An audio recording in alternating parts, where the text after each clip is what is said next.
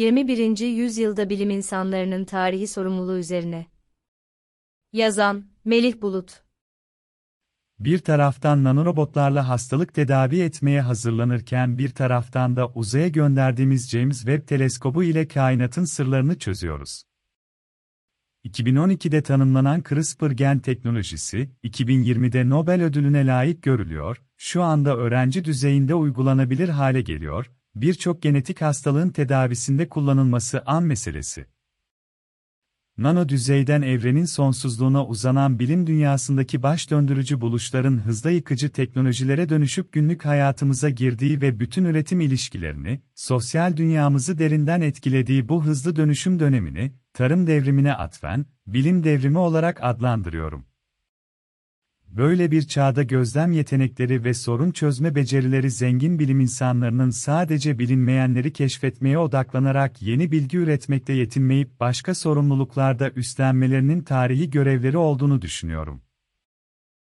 Dönüşüm dönemlerinin önemli bir karakteristiği, krizlerle birlikte seyretmesidir. Nitekim insanlık 2022 yılını giderek artan biçimde ekonomik kriz, COVID-19'un yarattığı sağlık krizi, yerinden edilen insanlar yani sığınmacı ve mülteci krizi, iklim krizi ve bunların sonucunda her düzeyde derinleşen yönetim krizi içinde karşıladı. 24 Şubat'ta Rusya'nın Ukrayna'ya saldırısı ile savaş başladı.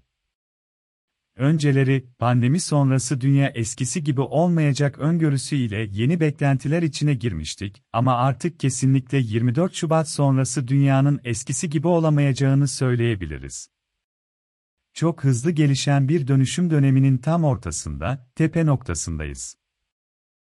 Yan tutmadan gerçekleri aramak olarak tanımladığım bilim, insanın en eski ortak üretimlerinden birisidir. Bir diğer ortak ve en eski üretimi siyasettir. Neandertaller başta insansılara karşı savaşlarımızda, diğer tüm canlılara karşı galebe çalarak bu evrene damga vurmamızda bu iki ortak üretimin hiç kuşkusuz çok büyük payı olmuştur. Ortak bir hikayenin etrafında toparlanabilen yani siyaset üretebilen ve bilim yaparak alet, teknoloji, geliştirebilen insan evladı doğadaki rakipleriyle girdiği mücadelelerden hep galip çıkmıştır.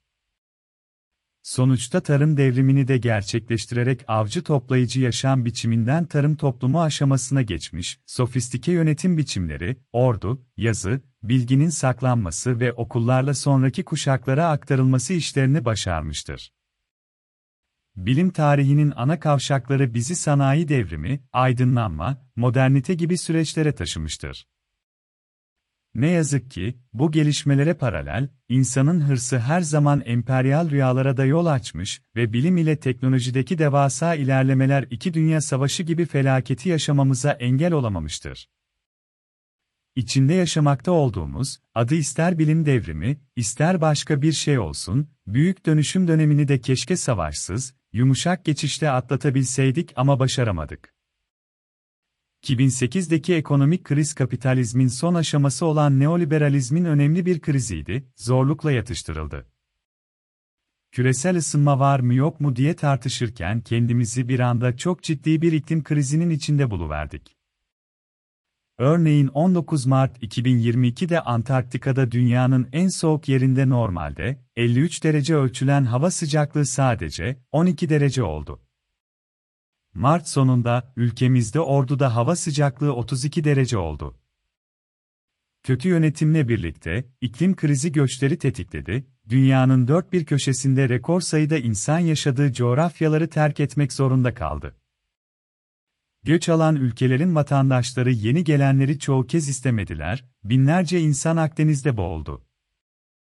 En son Ukrayna işgali ile bir ay içerisinde 3,5 milyon kişi ülke dışına kaçmak, bunun en az iki katı kadar çocuk, yaşlı, kadın ülke içinde yer değiştirmek zorunda kaldı. Dünyanın en hızlı göç hareketine şahit olduk. Covid-19 pandemi olarak bu resmi geçitte yerini aldı. Küresel bir salgın yıllardır bekleniyordu ve sonunda geldi, dünyayı kasıp kavurdu. En zengin, sağlık alanında iddialı ülkeler ve yönetimler yeni koronavirüs karşısında çaresiz kaldı. Mahşerin dört atlısı şeklinde üzerimize gelen bu krizler her gün istisnasız herkesi, her kurumu ve her ülkeyi etkiledi. Bunun sonucunda her kurum, her devlet bir biçimde yönetim krizi de yaşamaya başladı. Şimdi işgal ve savaşta başlayan süreç bütün bu krizleri herkes için daha da ağır hale getiriyor. Bütün bu krizlerin ortak özellikleri neydi, niçin üst üste geldiler çok uzun tartışılabilecek konular.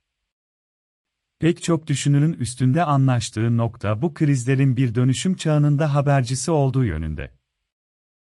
Gezegenimizin bizi bu halimizde, yani alıştığımız zihin yapısı, kurumlar, değerler sistemi ile taşıyamadığı bir gerçek, gelecekte var olabilmek için yeni bir devrime ihtiyacımız var.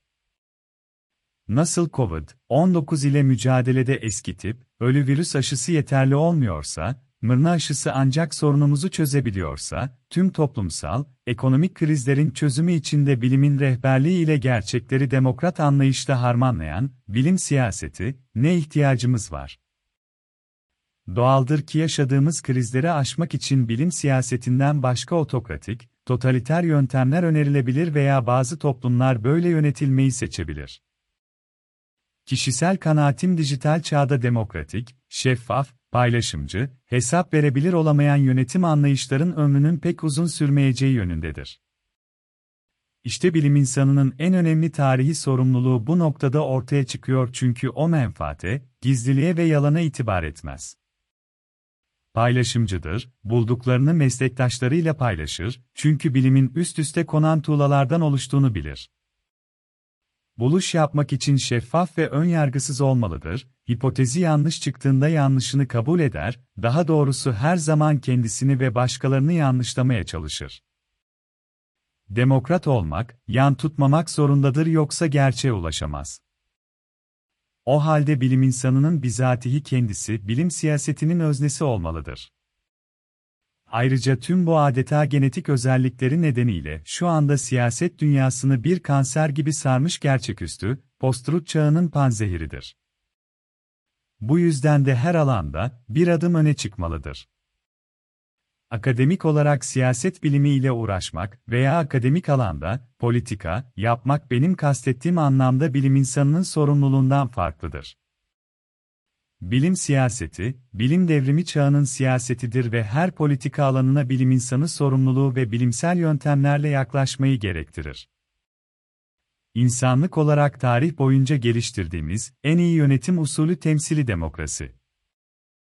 Bir şekilde seçim yapıyoruz ve bazı kişileri bizi yönetsinler, hakkımızda karar versinler diye görevlendiriyoruz. Bu sistem uzunca bir süre iş görmüş olabilir ama artık mevcut ağır krizlerin çözümünde ne ülke ne de uluslararası düzlemde yeterli olmuyor. Çünkü bu kişileri neden seçtiğimiz, ne için seçtiğimiz hakkında elimizde kanıtlı bilgiler yok. Bu seçimi sıklıkla gerçeklere dayanarak değil, o anki duygularımızda ve yan tutarak yapıyoruz.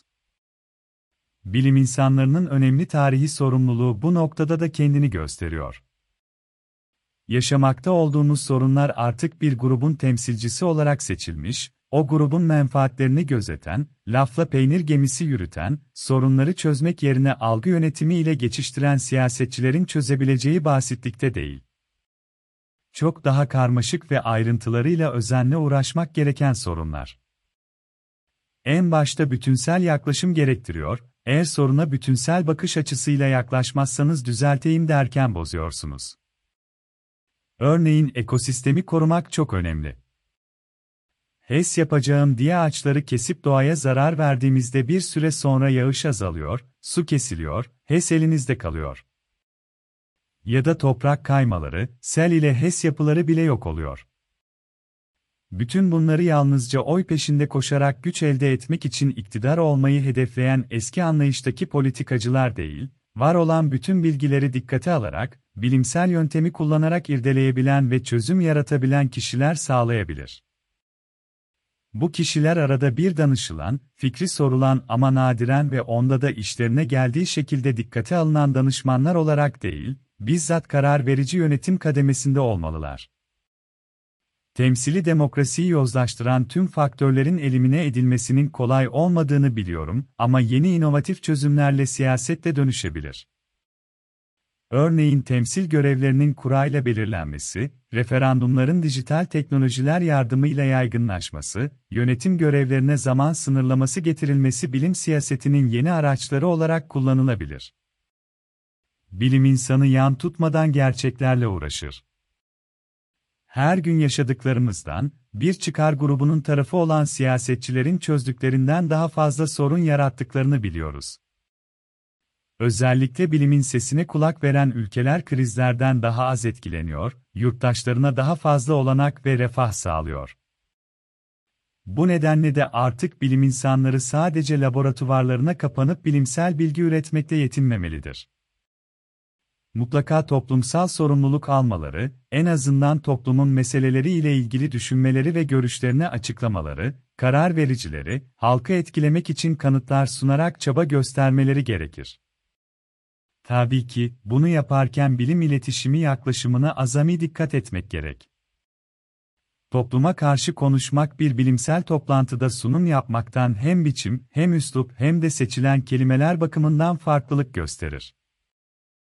Bu açıdan iletişimcilerden yardım almalıdırlar, aksi halde topluma fayda yerine zarar verebilirlerdi. İdeolojiler, inanç sistemleri, cinsel tercihler, kimlikler derken geçtiğimiz yüzyıllarda, hele ki son 10 yıllarda bölündükçe bölündük. Kolayca bahaneler üreterek başka insanları ötekileştirebiliyoruz. Zaten insanı merkeze alan inanç, yaşam ve düşünce sistematiğimiz nedeniyle ormanları, hayvanları, doğayı, neredeyse tüm evreni ötekileştirdik ve bunun sonucunda zalimce kullandık. Bir türlü doymak bilmiyoruz, doğada bize cezamızı iklim krizi olarak kesiyor. Şimdi yolun sonuna geldik, bundan sonra kuracağımız sistemler canlı cansız tüm varlıkları ötekileştirmemeli ve yaşamdaşlık, temel eksenine oturmalı. Yaşamın kendisini merkeze alan yeni bir ekonomik anlayışa, dolayısıyla yeni tüketim ve üretim biçimlerine, hukuka, eğitim sistemine ihtiyacımız var hayatın bütün alanlarında bilimin önderliğinde, demokrat bir zihniyet ile tüm yaratıcılığımızı kullanarak hızla, adeta bir devrim yaparak bu krizler dönemini sonlandırmalıyız. Tarım devrimi kurumları, sorun çözme yöntemleri ulusal ve uluslararası düzeyde artık işimize yaramıyor, acilen yeni yapılar oluşturmamız gerekiyor. Burada da dikkatle gözlem yapıp nedensellik ilişkileri kurmaya ve yararlı çözümleri bilimsel metodolojiyle üretmeye, inovasyona yani değer katan yenilikçiliğe ihtiyacımız var. Ayrıca mahşerin dört atlısı temel krizlerimizin hepsi uluslararası düzlemde yoğun işbirliği ve güç birliği gerektiriyor. Örneğin biz kendi ülkemizde başarılı bir aşılama ile COVID, 19'u eradike ediyoruz ama Güney Afrika'da yeterli aşılama yapılmadığı için omikron varyantı çıkıp salgında ikinci dalgayı yaratabiliyor. Yani artık tek başına, bireysel kurtuluş yok. Her bakımdan sağlıklı bir geleceği ancak tüm insanlık hep birlikte kurabiliriz. Saldırgan Rusya'nın başlattığı savaş bir insanlık ayıbı. Ama bir taraftan da bize yeni dünyayı hangi değerler sistemi üzerine kurmamız gerektiğini göstererek benzersiz bir fırsat sunuyor. Ben bu savaşı 3. Dünya Savaşı olarak tanımlıyorum. Aslında önceki iki dünya savaşından çok farklı, belki başka bir özgün ad vermek gerekir, çünkü iki tarafın emperyal amaçlarla giriştiği bir savaş değil bu, özünde bir değerler savaşı.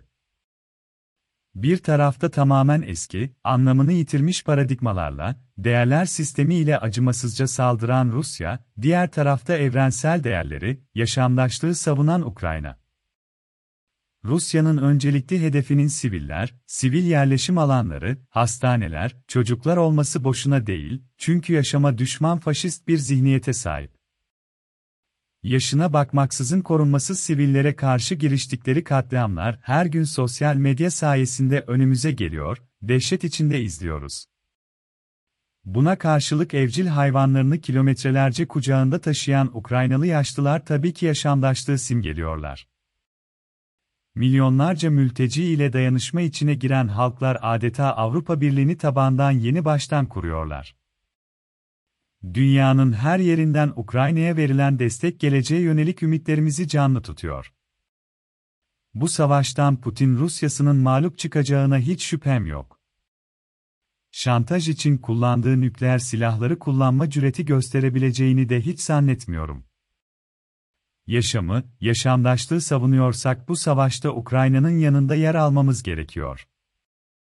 Nitekim Nobel ödülü kazanmış birçok bilim insanı, Dünya Bilim ve Sanat Akademisi üyeleri benzer metinlerle Rusya'nın işgaline şiddetle karşı çıktılar. Böyle zamanlarda bilim insanlarının seslerini sıradan yurttaşlara göre çok daha fazla yükseltmeleri gerekir çünkü toplum onlara bakar, bu da onların tarihi bir sorumluluğudur. Eminim ki hiçbir şey 24 Şubat öncesi gibi olmayacak ve yeni bir dünya kurulacak.